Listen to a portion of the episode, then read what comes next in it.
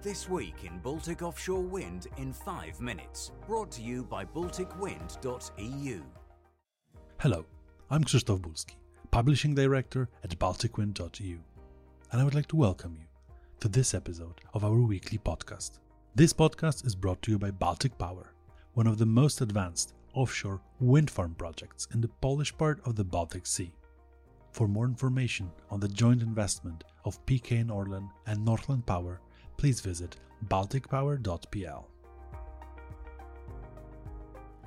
Please be sure to download the balticwind.eu country report on Poland for the third quarter of this year. This report is different from the previous ones because we started a new series in which we will zoom in on experiences from the most mature markets in Europe. We start with France, which has built a strong sector from the ground up over the last dozen years. This year's Offshore Wind Poland conference saw the premiere of the report Offshore Wind Energy Potential in Poland, prepared on behalf of PWA by the UMG Maritime Institute, Ramboll, and KP Consulting. If the Baltic's total potential is exploited, offshore wind power could meet as much as 57% of Poland's total energy demand, and local content could reach 65%, which undoubtedly represents an opportunity for the Polish economy. According to a half year review of wind power projects prepared by the Finnish Wind Power Association, in addition to onshore wind power, potential offshore wind power areas are also of interest to project operators.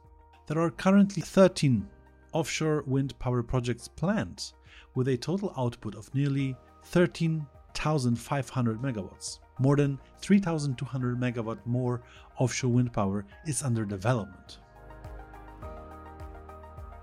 The Estonian government approved activities designed to streamline the transition to the use of renewable energy at a cabinet meeting on the 10th of November. The country has set itself a goal of producing as much renewable electricity by 2030 as its total annual consumption. The accelerated development of renewable energy will focus on wind power, with the government seeking to expedite projects already under development. According to representative of Linklaters, the wind of change for the Polish energy sector is blowing strongly from the Baltic Sea. For Poland, the Baltic has always been a window to the world. Today, it is also an opportunity for Poland to become independent from coal based energy through the development of offshore wind energy in the Polish exclusive economic zone.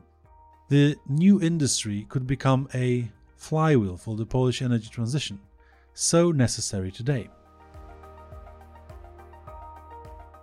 And before we finish, I would like to come back to our recent uh, report on Poland.